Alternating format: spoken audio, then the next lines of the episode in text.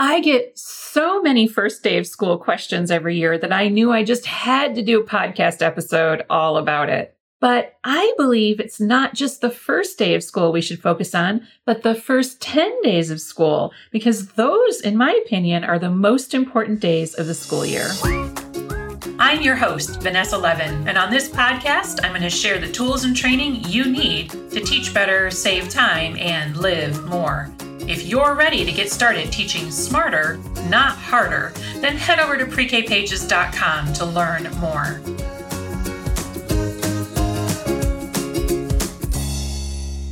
Some of the questions I get asked over and over again each summer are questions like What do you put out in each center? Or What does your schedule look like on the first day of school? Or What types of activities do you do on the first day of school? But before I answer those questions, let me tell you a little story. During my 20 years in public education, I worked with many, many new teachers over the years. But one teacher in particular stands out in my memory because she was hired the day before school started. Yes, you heard me right. The day before school. You see, we had an unexpected population explosion in our area and we had 50 pre-K students enrolled in one class. So we really quickly had to hire at least one new teacher, right? So this young lady was hired the day before school started and she had no prior teaching experience. As we say in Texas, bless her heart. So she started the first day and to say that her first few days of school were chaotic would be a huge understatement, as it would be for anybody hired the day before school starts. So, about three or four days into the school year, the team received an email from the principal, and the subject line said, No more scissors or glue sticks for pre K. Not an email that you want to get on the third or fourth day of school. So, it turns out that the nurse had been seeing so many students in her office from this particular teacher's class who had had cuts from scissors or who had eaten glue sticks, that she had gone to the principal because she was very alarmed and was concerned for the children's safety. So, lesson learned, right? When it comes to helping new teachers, make sure they know about scissors and glue sticks. But really, what it came down to was telling new teachers what works and what doesn't and saying things over and over again are not as helpful as we thought because we always assume that they knew more than they did. And the same is true with our kids. Quite often we assume they must know not to eat glue sticks, right? Certainly by the age of four, they would know that, or certainly they would know not to cut. But that's not always the case with young children. And in case you're wondering what happened to that young teacher, let me just tell you, she's still teaching. She's a fantastic teacher. She has been teacher of the year since then. And this was many, many, many years ago. And she has definitely learned from all that. But if that story sounded familiar to you, there is hope. So there's no magic pill that makes the first 10 days of school go smoothly, but there are some very important steps that you can take to ensure that you have your best year ever by setting yourself and your students up for success. So tip number one for the first 10 days of school is your schedule. Always, always, always go for quality over quantity, right? So you don't want to try to shove every single thing that you did at the end of last school year into the first 10 days because your kids at the end of the last school year had much longer attention spans. They were much more mature. They were a whole year older. You have to go back to the beginning of things, right? The beginning of the school year and the attention spans of the children that are in front of you at that moment, right? So we have to go for quality over quantity. We can't shove everything in. And gradually, over time, your schedule will be able to accommodate more things as your children learn and grow. So tip number two is centers. What should you have on your shelves in your centers? And the key here is to remember less is more. So what you had on your shelves in your centers on the last day of school last year is not what you're going to have on your shelves for the first day of school, right? And for new teachers, they don't really have a reference because they didn't have a last day of school last year. So we need to be very specific about what we put out. What less than what? If they're new, they won't know. So less is more just means very few things on the shelves. And those few things that are there should be very basic, simple things that kids might have been exposed to before. Ready to get individual help applying teaching best practices in your classroom from qualified mentors? Check out our incredible professional development resource and support program exclusively for early childhood educators at teachingtrailblazers.com. So, for example, people people always ask, what should I have in my writing center for those first few days? Well, my argument is that most four year olds don't come to preschool or pre K raring to go to the writing center, right? That's more of an academic center. They're not going to want to go there those first few days. So if you're going to have it open, then I suggest having just some paper, some crayons, and some markers. Just having an area where they can go and freely explore writing if they want to is going to be the way to go if you're going to have that center open we talk about powerhouse centers. Powerhouse centers are centers like blocks and dramatic play. You're going to have a little bit more out there, right? You're going to have your blocks and your block center. That's a lot of stuff, actually. So you really don't need a whole lot more than that. Anything more then just becomes a distraction for them in the beginning of the year. Dramatic play, also less is more here is really, really crucial because the dramatic play center has a lot of parts and pieces. So I've created a centers list for the beginning of the year that I'll tell you about coming up shortly so that you don't have to guess. Tip number three is no products. That means no product art for the first 10 days. And some would argue not ever in preschool. And I would agree with that. But the pressure is real, right? The peer pressure is real. We're surrounded by cute product art all over social media. Everyone and their brother is doing some cute project and parents sometimes expect it because they see it as proof of learning. And there are even some administrators who pressure teachers to create product art with their kids those first 10 days, especially in for profit programs because they want to show the parents the value. All of that aside to say, just say no to glitter, glue, scissors, cutting and pasting, gluing pasta, anything like that for the first 10 days. You'll thank me later, believe me. You don't have time in those first 10 days to work on product art because you're going to be so busy building relationships and routines in your classroom that you're going to set yourself up for failure if you're working on products those first 10 days. Those first 10 days are so crucial. They're almost sacred. Nothing should touch them, right? Nothing should come in between you and your students in your goal, which is to establish a really strong, solid foundation for the rest of the year. And product art is going to derail that. So remember tip number three, no product art those first 10 days. Tip number four is ignore the teacher next door. That's right. I said it.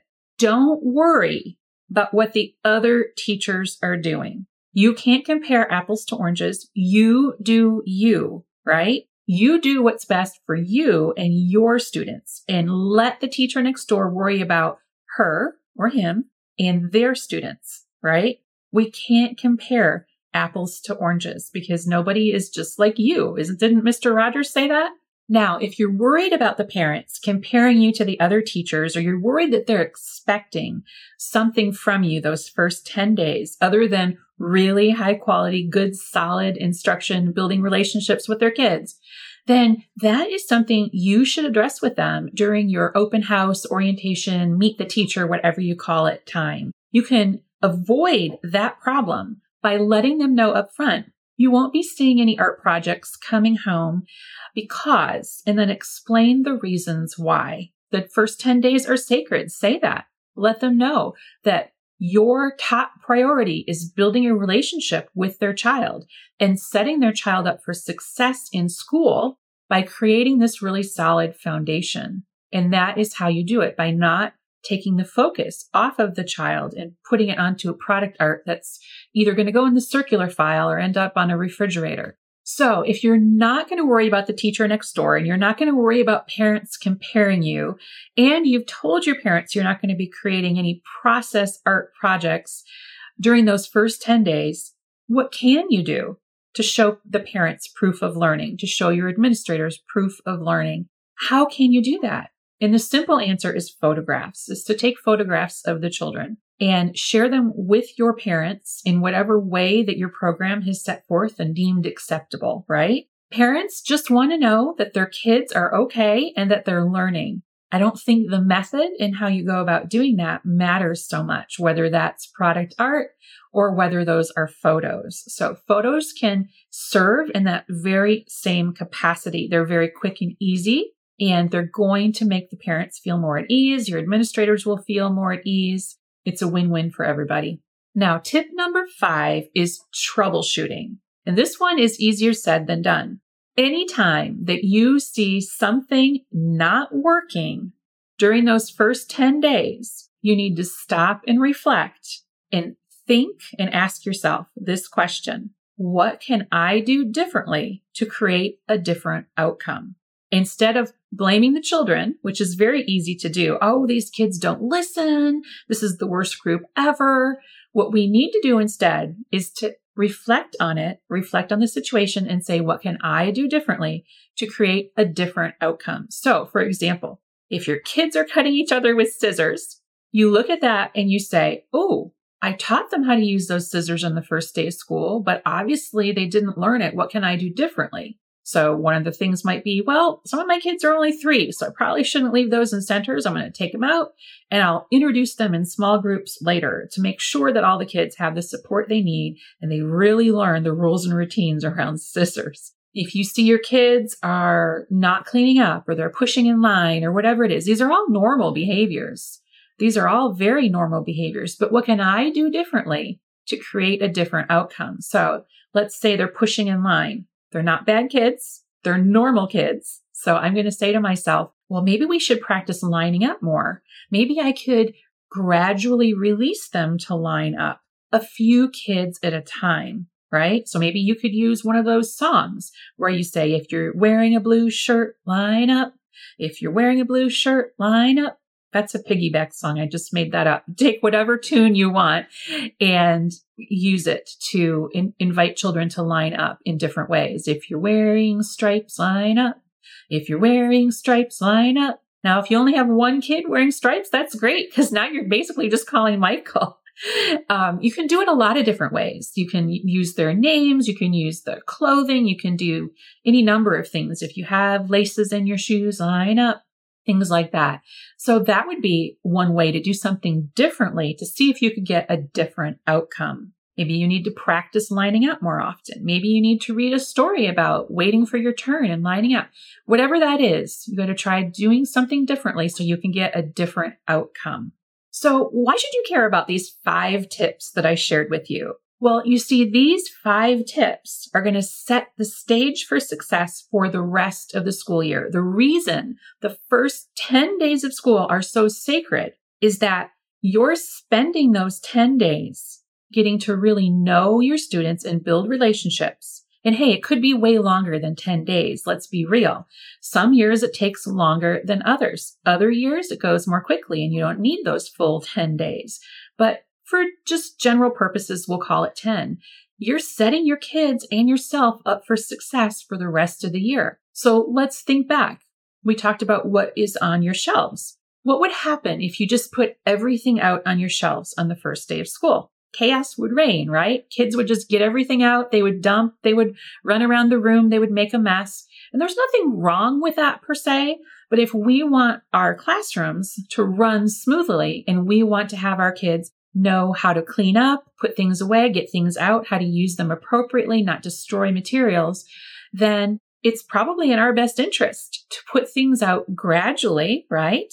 And to have some semblance of order and routine in the centers. So that's why we put very little out in the beginning of the year. We're setting the stage for success. And what about our schedule? What if we try to do all these things in our schedule? That, you know, the schedule looks great on paper, but if we try to cram too much into the day with little kids, it just falls to pieces because what do we know about little kids and transitions? They don't do them very well, especially at the beginning of the year. the transition they have the most difficulty with is transitioning from home to school, right? That in and of itself was a humongous change for the children in your classroom. And then we're going to have them lining up to go to the bathroom and then recess and washing our hands and listening to a story and learning about centers and making friends, singing songs. I mean, it's so much. It's so much for their little tiny bodies and brains that we're overwhelming them. So let's ease into what school is like by gradually including more things into our schedule as they become comfortable with the whole idea of leaving home and going to school because quite often this is their very, very first experience with school. We can't take for granted that all of these transitions we're throwing at them are going to be easy because for many, many kids, those transitions are not easy. So think about that. And what will happen if you try to do those super cute and adorable product art projects those first 10 days? You're probably going to have some issues with glue use, scissor use, following, you know, the procedures and the routines. You're going to have all kinds of issues because you're going to be focused on that product and not on the other children? And is it really important? What is our goal the first 10 days of school or for the rest of the year for that matter? Is our goal to get our kids to do cute product art? Or is our goal to build a relationship with each and every one of our students and create a school family to help things go more smoothly all year long in our classrooms? Which one is more important? So let's ditch the product art and focus on what really is important during that very, very crucial sacred first 10 days. And what happens if we get sucked into the whole comparing ourselves to the teacher next door? We lose focus, right? It's not about us. It's not about competing with another teacher. It's about doing the best we can for the students we have in our classrooms. We can't fall victim to the whole comparison thing. And if we do, we're doing our students a disservice. So just as Elsa says, let it go. And most importantly, if we don't troubleshoot when problems arise during those first 10 days, those problems will persist all year long. So if you notice a problem with cleaning up, or if you notice a problem with lining up, and chances are you will because those are normal behaviors, then we have to troubleshoot in order to make it better right now, right? So if you want to start working smarter, not harder when it comes to the first 10 days of school, then you might want to check out my free, yes, I said free, first 10 days of school lesson plans. So for my viewers on the screen, you can see I printed these out on colored paper just to give them some contrast here. You can totally print them out on white paper. But this is the answer to all of the questions that I get every year about what does the first 10 days of school look like. So first things first, I've actually written out the lesson plans for you. And there's an editable template, editable as in you can type in the text, not eat it. editable template for you. There's one for week one and one for week two, and each week has five days. Now, if you teach a Tuesday, Thursday, or a Monday, Wednesday, Friday, then just break it up until you have covered the 10 days of school for that class. So we've got those completely done for you. And yes, they are free. We've got what is in each center on that first day. There's actually a supply list, right? Like materials list. What will you put on the shelves. Now, if you've been teaching for a long time, if you've been teaching for as long as I have or longer, there's many of you out there who are lifelong learners and veterans, then maybe these won't be as helpful for you. But chances are you're going to run across a new teacher who could use these. And you can always tweak them to meet your own needs. Then we've got my super popular scripts, right? This is what that new teacher um, that got in trouble for the scissors and the glue could have used. So these are actual scripts that you can give to new teachers or use yourself about how to introduce every single center so that your kids fully understand what they can and can't do there. And these have been very, very helpful to many, many teachers over the years. And then week two, I printed in green and we've got the same thing. We've got the materials that are in each center And I added the extra centers there on the bottom as well. So you get the centers that you introduced the first week plus the ones from week two. And then we've got the week two lesson plans. So there's two full weeks. And then we have got the centers that you introduced in week two. We've got those scripts. And then we've got a beginning of the year book list. That is another question I get a lot. And here's the thing about the books you read in the beginning of the year. They have to match the attention span of the kids that are in front of you. And what do we know about young children on the first day of school or those first 10 days? They have a very short attention span. So you have to use the most engaging, fun books that you can. And there's a book list there for you as well. And then the frequently asked questions. So once people ask, what do you put on your centers? What's your schedule look like? What kind of activities you do? Then they have follow up questions like, when should I start adding more materials to each center? When do I start with the center management routine? When do I start with the linear calendar? When do I start with classroom helpers? All of that stuff. The answers to those questions are in there as well. And again, that's a freebie just for you for being a follower of pre K pages, whether you listen to the podcast, whether you watch us on YouTube, however you choose to interact with us.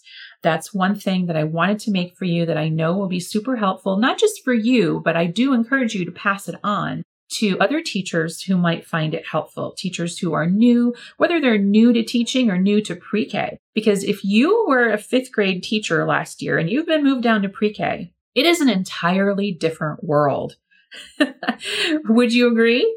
It is they're they're not at all alike, right? Your fifth graders are independent in the bathroom, let's hope. Your fifth graders know how to write, they know how to read in most cases, and it is just nothing like pre-K. So it doesn't matter if you're a brand spanking new teacher straight out of college. It doesn't matter if you were a fifth grade teacher last year and now you teach pre-K. It doesn't matter if you started your in-home preschool and this is your very first time teaching ever, all of this will help you. So that is my goal with these first 10 days of school lesson plans. These are the exact lesson plans that I used in my very own classroom for many years with great success. When I started teaching smarter and not harder during those first 10 days of school, my entire year went so much more smoothly. It was an incredible difference. And just by making a few tweaks to what I had been doing made a world of difference. And I hope that you will experience the same. So if you want to start working smarter, not harder during those first 10 days of school, then you might want to grab a copy of this free first 10 days of school lesson plans that I created just for teachers like you, teachers of preschool, pre-K, kindergarten, Head Start, in-home childcare, and more. And if you're listening, you can find these at pre-K pages. And if you're watching on YouTube, you can click on the link below this video.